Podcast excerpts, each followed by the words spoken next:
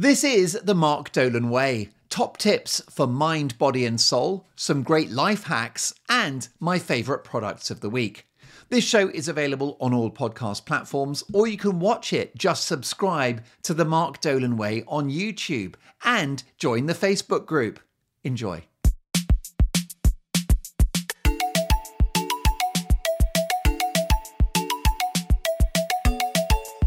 Hello and welcome to the show. I hope you are very well. I hope you had an excellent week. I think this is episode 52, I'm not going to lie. Can you believe we've done that many episodes? I think it's 52. And I've loved having your company. I was so tired on the last podcast. My brain was like glue. But this is one of the themes of today's show and I've experienced this in broadcasting. It's where I learned this was from broadcasting, but it's true for so many things in life, which is that how it feels is not how it is. So I was doing a radio show many years ago, and it felt like a disaster. It felt so bad just mumbling, tripping over my words, incoherent, boring, monosyllabic, repetitive. Well, I was just dying inside as it was happening. So bad. And I plucked up the courage to listen to it maybe a few days later because I'd somehow obtained a copy of it. And I had it in the car and I slammed it on, and my son my son was quite young then when he sat next to me. I slammed it on, and it was really good. You won't believe it. It was really good. Please don't think that I'm somebody that always thinks their work is great because I've often reviewed my work and been mightily disappointed with it. But no, no, no, no, no. I was just surprised. And then I just like listened to it a couple of times because it was that good. It was really good. So that's when I learnt a big lesson in life which is that how it feels is not how it is. And let me tell you, it goes the other way. And I have sometimes done, let's say, a comedy show that felt like I was storming it. King of comedy. Watch it back. Eh, nah, not that good. So that's the funny thing. So the answer is not to be ruled by your emotions. So if you're going through something, let's say you're at work and you're addressing a group, you're in a meeting maybe, maybe you're pitching a product, maybe you've got a client or a potential client and you're trying to win their business. It's really important. It's like okay, the client's in at two, we've got half an hour with them, we've got to sell what we're doing, and we've got them to say yes and sign on the dotted line. And sometimes, you know, that pitch meeting will feel like it's going really badly. But remember, how it feels is not how it is. So, what I want you to do when you're under pressure like that, if you're in a high stress situation and it feels like it's going badly, just stay calm because it might be absolutely fine. And that it feels bad because that's the impression you've got, and that's emotional and it's not rational. And anyway, we're not able to identify how things are going because we can't step outside of our body and watch what's happening. So you won't know until it's done. So what you've got to do is keep the faith and stay positive.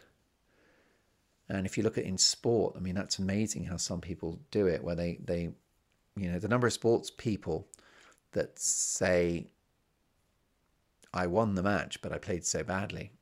It's like, well, you won the match, didn't you? So you didn't play that badly. Better that way round.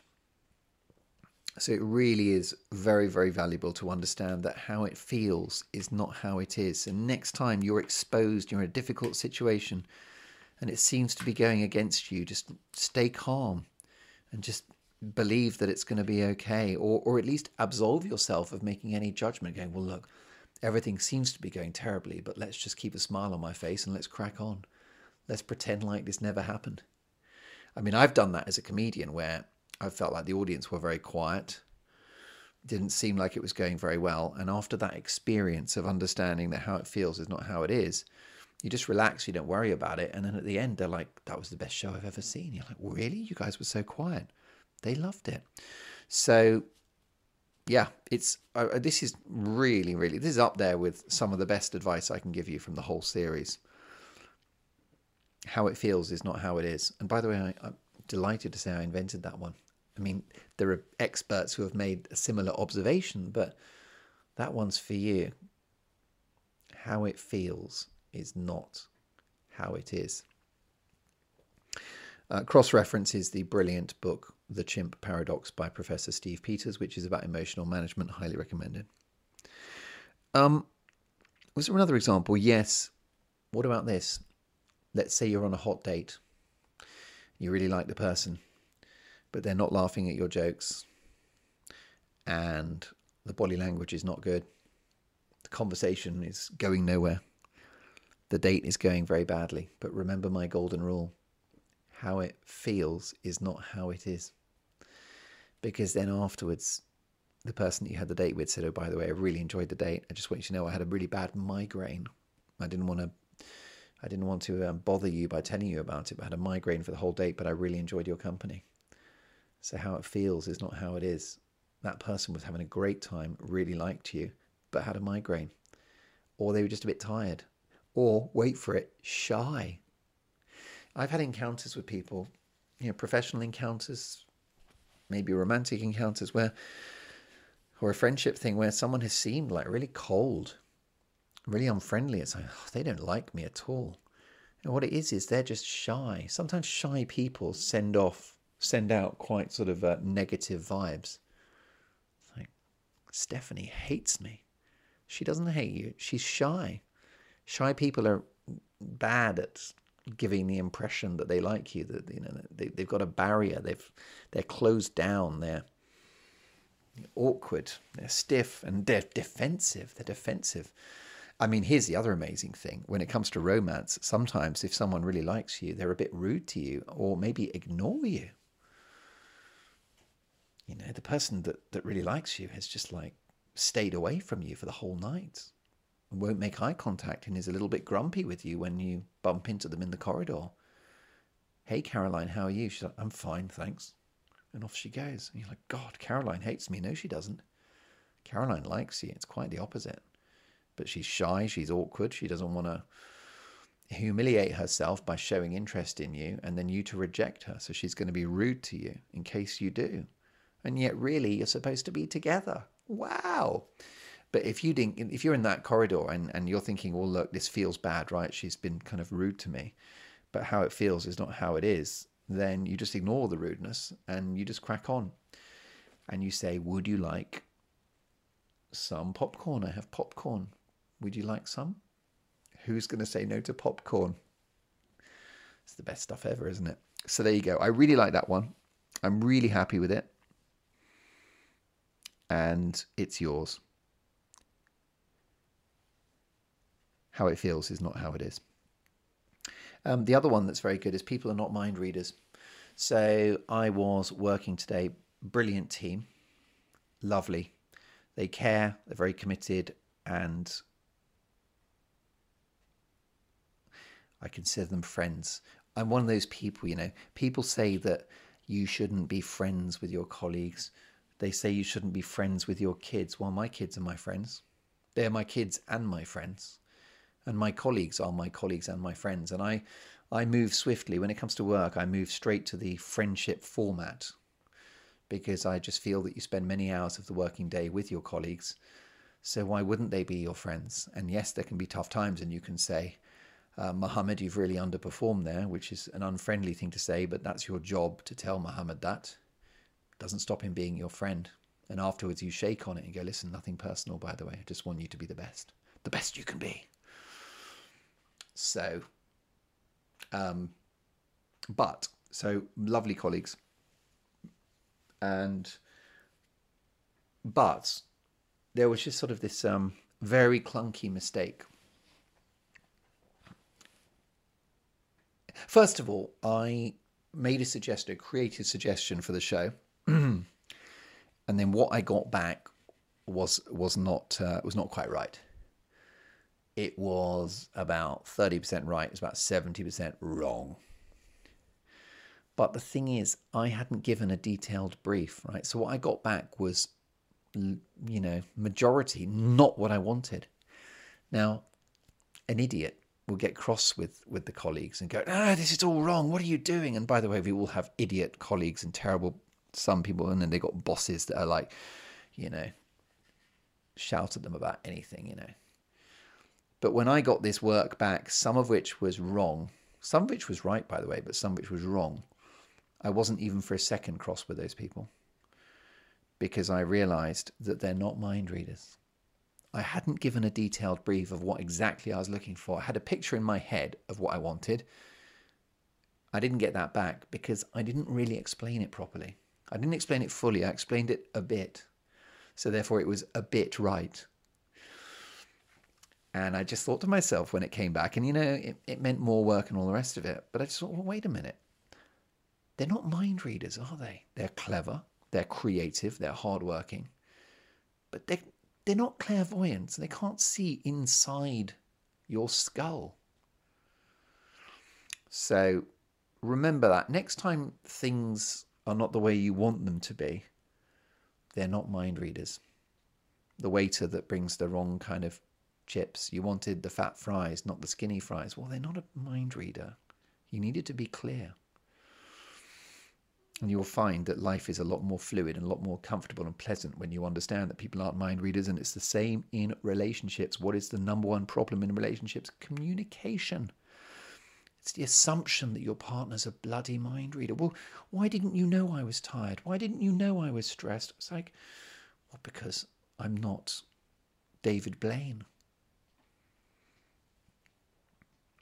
Uh, the other one, just I've got these little grouping of, of uh, suggestions, comments here, um, and it was a few weeks ago. I, I worked with a different team who are also excellent, but there were a couple of things that I wouldn't do and don't like and disagree with, uh, process wise. But there's a couple of things. First of all, you know, it's not my gig, so you know, if I was permanently doing it, then I would really push for these changes because I'd be fully invested in it. But when you come into an operation, someone else's rules. But like you go into someone's house and it's like um, shoes off. Who are you to wear shoes in a no shoes household? You're not going to, are you? It's like they don't wear shoes indoors. You take your shoes off. It's an etiquette. And here's the thing it's their bloody house. So I think, you know, understanding that is important. Um, so I'm in metaphorically, professionally, I'm in someone else's house. That's the first thing. Although I will, I, I, can influence it because, of course, if I'm working on a on a show that's not mine, um, I'm still fronting it, aren't I? I'm still putting my name to it, and therefore, if I've got serious uh, objections to something, then I guess I can, I can, um, I can press home the point and stand my ground a bit. But a lot of the time, you just think, you're here for a week, and um, it's a temporary arrangement. You know, you let it go. And so here's the expression I would use: "Hill to die on." Have you heard that expression? Hill to die on. So sometimes in your life, just ask yourself: Is this a hill to die on? You know, so do I have to like have a big, huge disagreement with colleagues I, am only going to see temporarily and then I'm, I'm off again. Do I really need to open this can of worms and have all this conflict? Is that the hill to die on? No. What you do is you swallow it and you go, it's fine. It's okay, isn't it? So I want you to do that every day. When you get worked up about something, just ask yourself, is that a hill to die on? Um, there used to be a brilliant lawyer who was on the radio in the UK in London, and he was called Gary Jacobs. I'm so glad I remembered his name. So this is an obscure name to many, but there might be a few of you out there who know British radio and London radio that will be familiar with a wonderful lawyer called Gary Jacobs. He was a big bear of a man, a bearded guy, big old unit. Oh, he was to Cockney accents or rough voice like that. Just imagine, just imagine He's the guy that plays gangsters all the time. and he does adverts for for gambling companies. He plays Cockney gangsters. Ray Winstone. Just imagine Ray Winstone. It's that sort of voice. Or the other guy that used to play gangsters all the time, who who pretty much was replaced by Ray Winstone, the guy that was in Who Framed Roger Rabbit. What's the name of that actor? He was a Cockney as well, wasn't he? He was in a movie called Mona Lisa. Bob Hoskins. There you go. Um, he was a lawyer, a top lawyer, and he was on the radio, and it was a radio phone in on LBC, London Broadcasting Corporation. London Broadcasting Company, I think. And people would call up and they say, oh, I've got a dispute with my neighbour about the hedge is too high, or I was dismissed from work, they still owe me a week's wages, or I got a parking ticket in a private car park, they sent me a bill, I wasn't there. And he was very good at giving advice, but I have to tell you, 80% of the time, he would say, Right, how much has this cost you so far? How much time have you put into this? How much more time are you willing to put in this? And in the end, they'd say, Oh, well, I've been working on this for a year, and so far it's cost me £180. Then he'd say, Do you know what? Do you want to spend another year worrying about this? He said, I know it's unfortunate, but just, I'd let it go if I were you. And this is a lawyer, right? Lawyers are normally there to go, Oh, you have a case, let me tell you, and I can help. But no, very often he just said, Look, you have to decide whether it's really worth the hassle. Is that a hill to die on? Some issue with your neighbor and it's the wobbly fence. And it's like, do you know what? I can live with a wobbly fence. Is it going to destroy my whole existence having a slightly wobbly fence? Or the fence is 20 centimeters on the wrong side on my land? Unless it's legally binding, you just let it go? Do you know what I mean? So every day when you get concerned about little things, decide whether that is a hill to die on or not. And I think you'll find that 80%, 90% of things are not a hill to die on. But by the way, 10% absolutely are. They absolutely are. So I, am not saying to you that there are not hills to die on. There most certainly are hills to die on. During the uh, pandemico, I objected to the mask mandates. No problem with masks, but the enforcement of them with the science and the evidence debatable. Uh, to enforce them was completely wrong in my view, and that was a hill I was willing to die on. So there are things, uh, uh, relationships wise, one or two relationships where there was just a certain stuff going on. I just thought, I'm not having this. Even if I really like the person, that was a hill to die on. I'm like, I'm not having this. This is a deal breaker for me. That's my red line. So work out what your red lines are and what your red lines are not and you're good to go. Um, right now, listen, a few things. Uh, product of the week. Well, this one is so obscure, but it's very good, and it's called Bisto. And Bisto is there to make gravy. now, this show is extraordinarily international. We're in New Zealand, Portugal, the United States, if you've heard of it, Sweden, India, I think Iran, which is nice. And so, therefore, for me to recommend a uniquely British product is absurd. But then again, don't forget, it's 2024 and we have the internet, don't we? So it's not beyond the wit of man for you to get online and purchase a box of Bisto. But if you can't get hold of Bisto, then I guess I'll keep this bit short because I don't want to bang on for ages about something you can't get hold of. But Bisto is a British invention, and it's made up of it's got onion powder in there and a bit of salt. It's got some caramel colour, so, so that it makes the gravy nice and brown. Potato starch, and I've just never found anything that makes better gravy. And what I like about it, so what you do, let's say you do a roast beef or something, you take all the juices and you pour them into the saucepan. I like to then put the juices into the fridge and then the fat at the top goes hard, and I scrape that off. But you, by, by all means, you're welcome to um, keep the fat, but I just I don't really like the idea of a very fatty gravy.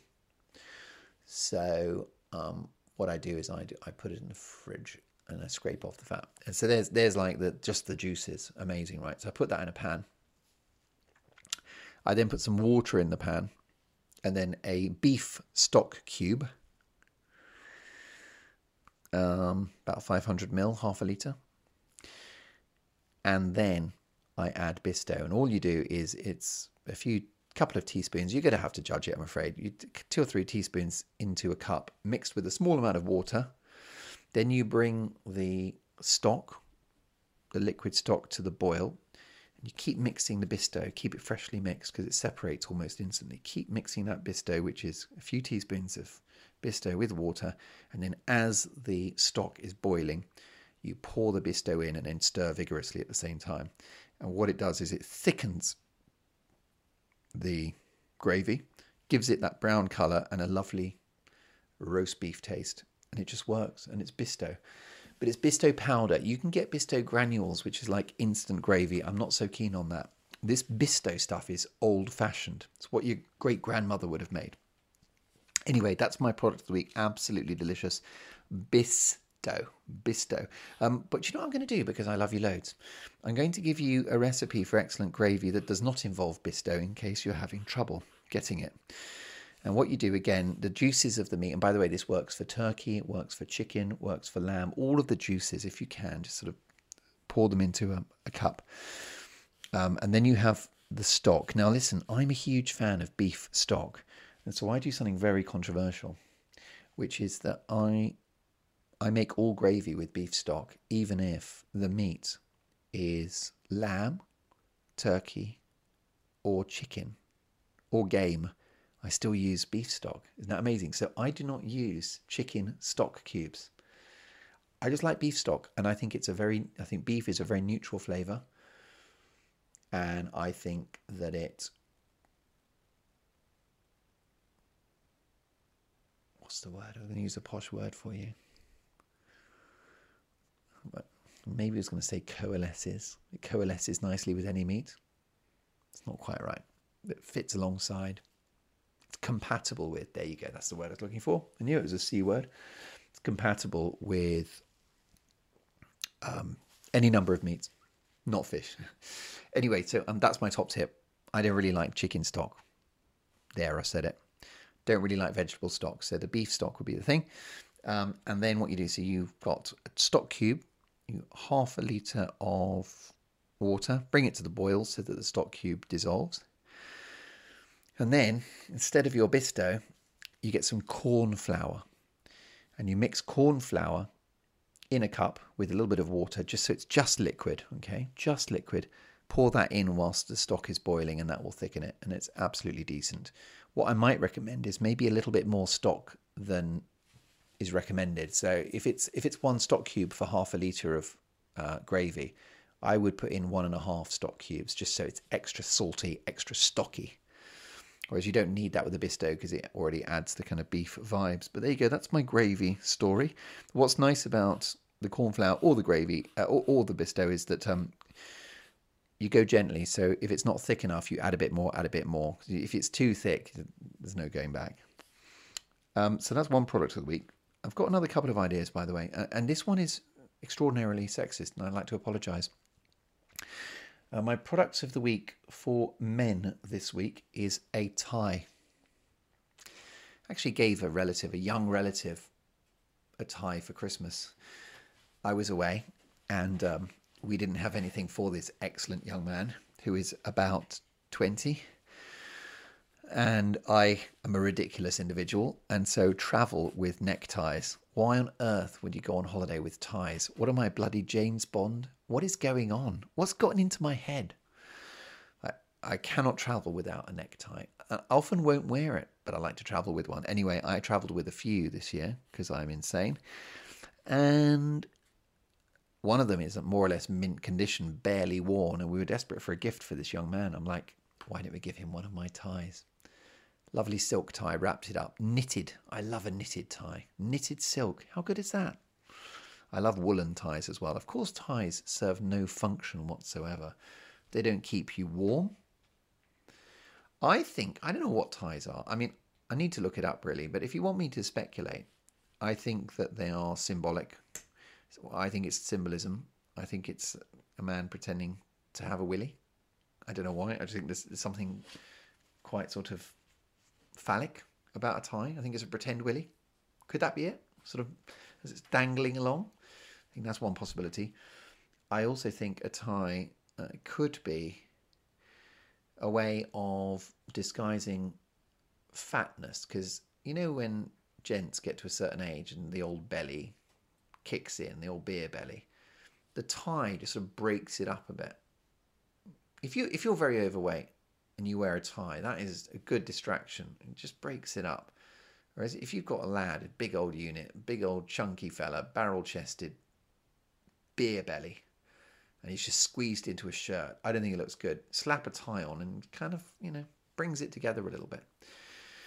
So I think ties, that could be the, one of the two reasons why ties exist. Um, but there will be some, you'll know.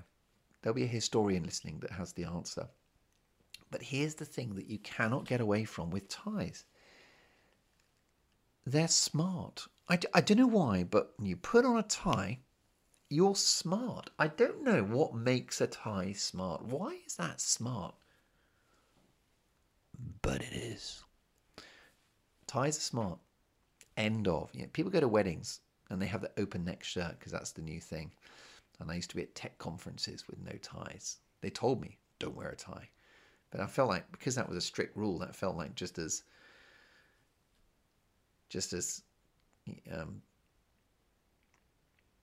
conventional as wearing a tie. Do you know what I mean? It became a corporate thing. Not because everyone like, oh, don't wear a tie, it's so corporate. But then it became corporate to not wear a tie because not wearing a tie was a corporate policy. So it's corporate either way. So weirdly enough, if you're anti-corporate, the best thing to do is wear a tie because it's just not the done thing, is it? Uh, not the done thing. Um, I really, really think that you gentlemen should start wearing a tie from time to time, right? You know what? You go out with your mates to the pub, you just got a tie on. In the United Kingdom, in the 1930s, 40s, 50s, a gentleman would have what was called his Sunday best. So, a gentleman on a Sunday would put on a suit and a tie, uh, probably go to church back in the day, uh, and then he'd, he'd uh, pop to his local pub and have a couple of r- real ales. And he'd be in his Sunday best. Isn't that a lovely expression? Sunday best. And that means your best clothes because it's Sunday. I'm going to dress up. It's a lovely ritual. People enjoyed it. There's pictures of it. I'm sure if you Google Sunday best, should we Google Sunday best quickly? Come on. I know you love it when I get on the internet and start Googling things. God, I spent about spent about twelve hours looking up Filofaxes last last time, didn't I? Apologies for that. But maybe it was good. Who knows? How it feels is not how it is. Uh, Sunday best. This will be embarrassing if I don't know. If, if nothing comes up now. It's just me. I've imagined the whole thing. Sunday best. Images. I love Google Images. Right, so far, nothing has come up that proves my point. For God's sakes. This is a complete disaster. I cannot find. Oh, there you go. I found one. Sunday Best Clothes. And that's a SuperStock, which is a image company. Blimey, this is going about as well as my um, Filofax search. Anyway, take my word for it. People used to dress up on a Sunday, and in fact, there's a picture here of um, in, in Georgia, someone in Georgia in their Sunday best children in their Sunday best, who also look like they're in the United States. So yeah, I think it's it seems to be potentially quite a global thing. But anyway, I love it. So what I want you to do, lads, is um, if you don't own a tie, I think this gift at Christmas that, that this young man, I don't think he owned a tie. I think it was his first tie. You should definitely have a tie and just surprise people. If you're a little shy, you can wear the tie with a shirt and then a jumper on top, like a crew neck. I always find that quite where you get the the knot of the tie just poking out of the top. I think it's old school. I think it's a bit preppy, and I like it. If you dress, if you wear a tie, um, it's professional, it's smarter. We don't know why, but it just is. And I swear to God, whenever I wear a tie, I get compliments. And the reason why is because so few people wear a tie. So when you do, it really stands out. Remember, this show is about you being in the 5% of the extraordinary people, not the 95% of everyone else, right? I want to give you the edge. And therefore, you know, that's what that's what this is about. And and um, if you you're a guy and you wear a tie, I'm putting you in the 5% it's going to take some self confidence. If you go to an office that's not a tie office and you wear a tie, you're going to feel awkward. People might even tease you, but that's only because you're they're jealous because you've gone your own way and you've been bold and you're an individual and you're pushing against the grain. But I think it's a hell of a thing. I think it's a hell of a flex for a guy to wear a tie in 2024. Don't get me wrong, 30 years ago everyone was wearing one, but now it's an angle and I think it will give you the edge. I really do. I often often wear a tie. A couple of years ago, I went out for annual Christmas drinks with my mate, and I just I had a tie on. I wasn't coming from work. I wasn't coming from a meeting. I put a tie on and went out. I beg your pardon. I beg your pardon. Um, that's why some of those knitted ties are good because they're a bit more casual. You know those silk knitted ones which um, are sort of square at the bottom, the flat edge lovely. Anyway, do it, do it, do it, do it. Now, I do not know anything about women's clothes, so I would really like to have an equivalent suggestion to you women. But, but I mean, seriously, am I qualified to even dare to say what you should be doing? Um, but in the spirit of equality, I would like to offer a suggestion that's a bit like the tie. And all I can say to you is, well, you're probably screaming the answer at me. I don't know what the answer would be is it a certain type of dress? Is it a skirt? Is it high heels? Is it tights? I don't know. Is it a hat? Could be a hat. But anyway, whatever it is, women listening, um, the equivalent of tie, I want you to start doing that too. If you wanted me to capture what it is in a word, oh, see, look, I'm wearing a tie to, now. You, I don't have to be wearing this. I'm doing the podcast. I'm wearing a tie because I just felt like I wanted to mix it up. I often wear just a sweater, don't I? A crew neck for this show. But I've slammed on a tie because, you know, well, I'm talking about ties, and B, I, I think it actually makes me feel more professional. I think I might wear one. I'll wear one next time as well. And I'll go through a little phase now of wearing a tie for you. By the way, if you want to see the tie, you need to uh, listen to, uh, you need to watch the show on what they call YouTube. Um, now, folks, where were we? Um, if you wanted me to sum up in a word what it is for both genders to have the edge in terms of your apparel, is go for sophistication. Don't be afraid of sophistication. A tie is sophisticated. I guess high heels, I don't know. Is that sophisticated? It probably is. Whatever it is, or dress. A dress can be very sophisticated, can't it? But if everyone else is going around in jogging trousers and sweatshirts, why can't you be elegant? Why can't you be sophisticated? I think it will give you the edge. And I think it takes only one thing, which is self confidence. But if you don't have self confidence, don't worry, just wear the bloody clothes anyway, and people will treat you differently. A friend of mine is very beautiful, and she needed glasses. She got really chunky, thick, black framed glasses because she needed spectacles because her her uh, eyes were not working so well. Myopia, they call it, short sightedness. So she's wearing these thick, chunky glasses, and suddenly she felt like she was taken a lot more seriously by people at work. She noticed a real difference, and now, even when she doesn't need the glasses, she wears them because it gives her that confidence that, you know, and she knows she's going to be taken seriously. So glasses are another good source of sophistication. I mean, they impose an intellectual identity on you that, frankly, you often don't have. But they're great. They do. They make you seem a bit clever, a bit of a thinker. They're sophisticated. The tie will have the same effect on the smart dress, whatever it is. But yeah, there you go. So, lads, that's your job this week. Go out and get yourself a tie. Uh, and ladies, women, grab yourself a, a sophisticated item as well and I'd like you to wear it. Perhaps I'd like you to wear it at times when you're not supposed to. And you go to a football match or something, just break it up a bit. I mean, bend those rules, baby. we're putting you in the 5%, which means you're going to have to go against the grain. That is the price you pay for being in the 5%. It's what I want for you, and I'm sure it's what you want for yourself. I went to the sauna this week. The sauna is lovely, isn't it? I'm sure we've talked about the sauna in the past. I really like it. A couple of sauna tips. I don't know about you, but I'd recommend. You don't have to be starving, but I, I like to be on a relatively. I like to be fasted for the sauna, or at least you know not stuffed full of food. I wouldn't have a big three course lunch and then have a sauna. I mean, you could, but I rather be slightly fasted. So that would mean if I was having a sauna at 11 a.m., I wake up in the morning, have a coffee, and then drink some water and stuff, and then just hit that sauna. You know, I would. Or if I was having a sauna at four, then I'd have a very light lunch, knowing that the sauna was coming. Uh, but that's personal choice. But I just think, and also because what it is, then you see, is when you get into the sauna, and then you're going to be very thirsty, and you're going to be guzzling water. And I just don't, don't like the idea of loads of food and then liters of water chucked on top of it. I don't know. I've got a mental block on that. So I go into the sauna slightly fasted. Um, have a glass of water before I go in and then make sure and have some water at the ready afterwards. Some people have a certain strategy in the sauna, which is they go in for a few minutes and then they get hot and they come out, they cool down, then they go back in again.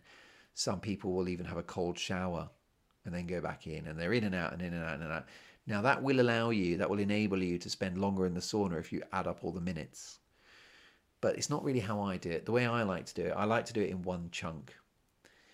And what I'll do is I get into the sauna, I go to the hottest part, you sit in the upper bunk. Obviously, heat rises, so the higher up you're sitting, the more you're going to sweat. And I have one towel to sit on and another towel to sort of wipe the sweat off. So this was told to me by a medical lady a long time ago, which is if you're in the sauna and you're sweating, wipe the sweat off, otherwise it will sort of just go back into you. So fill up that towel with all of your because you know it's your toxins in it? Get it onto the towel. And the other great thing is that when you're in the sauna and you're sweating if you keep drying yourself it draws out more sweat. So it stimulates more sweat. Many health benefits of saunas. It is the it is it gets your heart rate going it's happy chemicals and hormones it's detoxing stuff is like pouring out of you that shouldn't be in there it's just a marvelous thing I love the sauna. And I had, uh, I was so cool because in London at the moment, it's about around zero degrees, maybe one, two degrees at the moment. Four, five, six degrees during the day, and then zero, minus one, minus two at night. And I was at this outdoor swimming pool called a Lido, which is unheated all year round. It's never heated. It's brutal, it's hardcore, and it's a swimming pool. And it's got a sauna attached. Not attached to the pool, that would be a hazard, I think you'll agree. That would be an electrician's worst nightmare. Just a floating sauna in the pool. You're welcome. Who's the first to try that one out? Come on, Stephanie, in you go. What's the worst that can happen? What happened to Stephanie? How did she die? Oh, she was uh, she was basically uh, set on fire in a swimming pool because she got into a sauna which was attached to it. And she basically went up in smoke. what a way to go, though. If you're going to go, that's the way to go, isn't it? Go in style. So there's a sauna, and then there's the unheated, ice cold. And of course, if you can imagine, in the summer, it's just pleasant. The water is almost warm, right? But when it's a couple of degrees, then the water is ridiculous. So anyway, the water was three degrees this week. Three degrees. Three degrees. That's that's three degrees off freezing, folks. So what I like to do with the sauna is I like to sit in there for as long as possible until I've got to get out. And for me, depends on the temperature. Uh, this sauna was about 85 degrees, which is not bad and I managed about 20, 25 minutes. Yeah, about 25 minutes. And then it was like, okay, I've got to get out now. And I like that feeling. It's it's like the weight training that I've told you about before.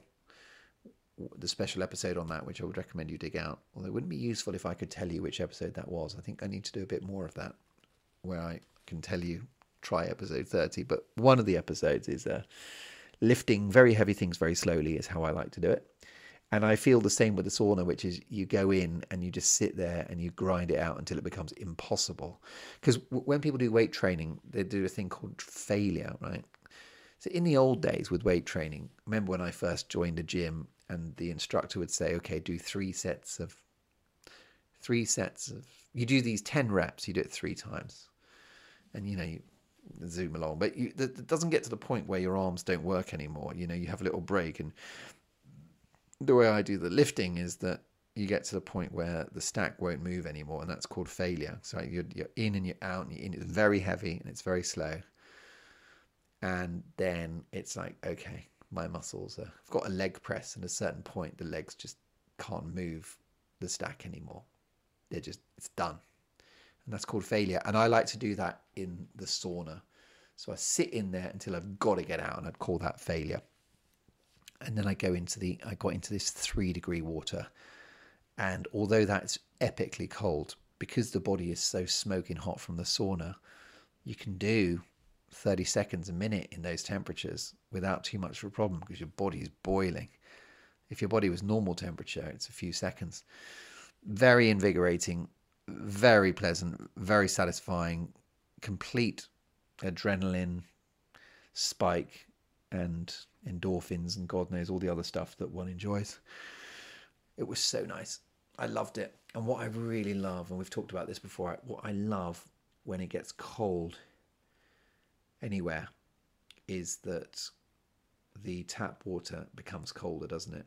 If your country is cold or your city is cold, then the water coming out of the taps is colder. I love that. I'm so disappointed in warm countries when I have a shower and I take I put the cold tap on and it's lukewarm. I'm just that's not for me. I love that shock of cold water. It's highly addictive. And so the the water at the moment in London is absolutely beautiful. It's mint.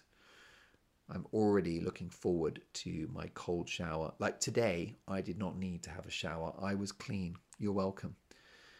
And so all I needed to do was wash my hair over the bath because that's quicker. I was on my way to work. It's really convenient sometimes. Just wash your hair over the bath. You don't have to bother getting naked, get your whole body wet, dry yourself off. You know, just quickly just wash my hair, job done. But I unnecessarily and needlessly had a full body shower just in the knowledge that I was going to have that ice cold water on my body. It feels so good. I really want you I really want you to get into those cold showers, guys. You've got to do it. It will change your life. By the way, can I just tell you I'm not a doctor, so please be careful if you've got a heart condition. If you're going to do cold water, seek medical advice. Last thing I want you to do is have a bloody coronary in the swimming pool in December. On my advice, it's not my advice. Just I do it and I love it. Uh, speaking of the cold, by the way, um, I noticed something this week and I'm often reminded of this, and it's back to the putting you in the 95 no putting you in the 5% of the high achievers not the 95% of everyone else. By the way i don't look down on any of those 95% people. I have been in the 95% and i often slip back into the 95% because we all do. We're all 95% really we just got to stretch ourselves to get into the 5% and it's actually a daily battle to stay to stay in the 5% um, but there is a, I, I got a real metaphor for the 5%. I ride a little moped. London's cold at the moment. A moped is, is like a small motorbike, automatic thing, twist and go. How easy is that? No gears. Lovely. Top speed 60 miles an hour. You're welcome. And I love the freedom and independence of this thing. And I got into work a few days ago when it was very mm. cold and the bike bay where the motorbikes are parked is normally full. And I have to do something clever like park illegally or start shifting bikes around to accommodate mine. It's always a bit of a drag. If you arrive during the day, the bike bay is full of bikes. We're in central London, it's busy, right? Well, the other day when it was very cold, there were all these spaces. It wasn't full at all, it was half full. I had my pick. And I realized what had happened which is that a good number of the people who ride motorbikes decided not to go out in the cold weather because they didn't want the discomfort Perhaps they didn't want the hazard, but they didn't want to be cold. They didn't want to sit on a freezing cold, sit on a bike in a freezing cold wind. And so basically, those people, they're the they're the cowards, right? They're the 95% who decided to sit on a warm train instead, or the bus. But don't they realize what they've relinquished, what they've given up, which is that fresh air as you ride in? Any cyclist will agree cycling is the same, that, that lovely fresh air. You get to work and you're invigorated, aren't you? Because you've effectively been outside for the whole trip. And that's the, that's the point about two wheels whether it's a motorbike or a bicycle, you're outside. When you're in a car, you're not outside, are you? You're in this vacuum sealed bubble, which is heated. Whereas, but no, honestly, I mean, if I've got to perform, if I've got something demanding, I insist on going on my motorbike because I will be, it's like drinking coffee. I'll be alert. All that oxygen, all that fresh air for the length of the trip really energizes me. Love it. But yeah, so I just came, I just noticed that there were these, and then there were a few bikes that were there. And those are the people that we want to be. Okay, they're the people that looked outside, could see it was minus 77, but they got on their bike and they did it anyway. And I love that. I love it, love it, love it, love it. I love those people. I want to be those people, and I want you to be those people too. So if you don't fancy something and you don't like the look of it and it's just not nice, I want you to do it anyway because you will be in the minority. Remember, make friends with discomfort. What did Arnold Schwarzenegger say?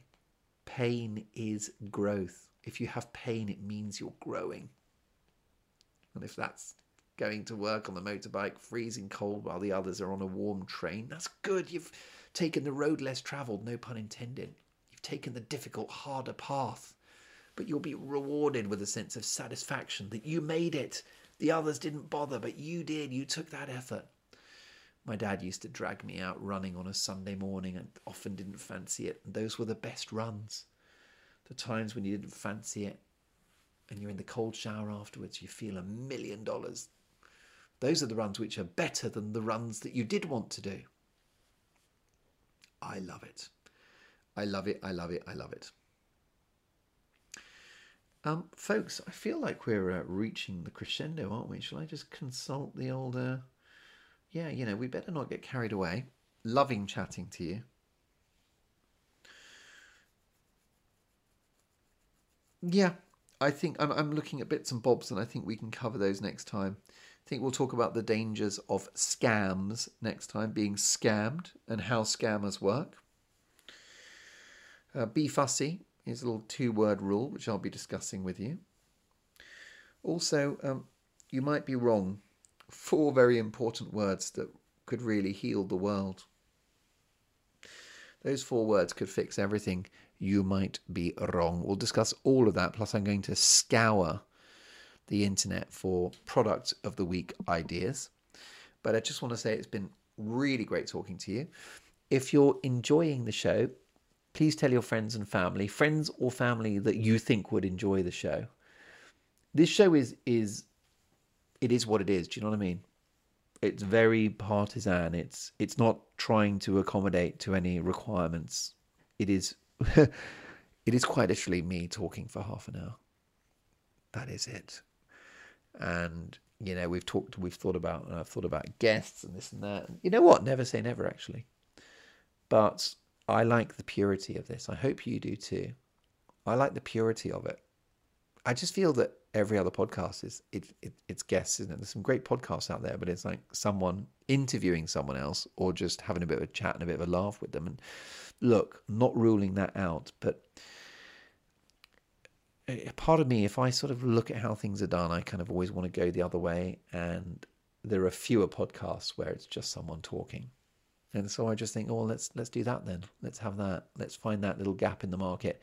By the way, at that point, you can point out that there are probably 27 million podcasts where it is people just talking as well. But um, if you're enjoying the show, which is unforgivably what it is, then tell your friends, tell your family. Uh, please give me an honest review because it draws other people towards the podcast and the show. But yeah, listen, nothing is off the table for the future in terms of where we take this, what what I do with it, what the future is. But um, for now, the big thing is to deliver this weekly address, come hell nor high water. And um, yeah, let's just have some fun together. And it's a journey, isn't it? And I think a lot of it's revision. I think I want, I actually want you to go back and re-listen to some of the shows, and maybe even take notes. I feel like I need to take notes. I'd be tempted to pay somebody to listen to my podcast and just take notes because I don't know whether I can put myself through that. But you know what? When I listen back, I'll probably enjoy it more than I expected because what's the golden rule? How it feels is not how it is. It's been great to chat. Go and have a great week. I want you to be sophisticated this week. I want you to punch above your weight. I want you to wear something fancy that you don't need to. I want you to decide what hills you're going to die on and which you're not.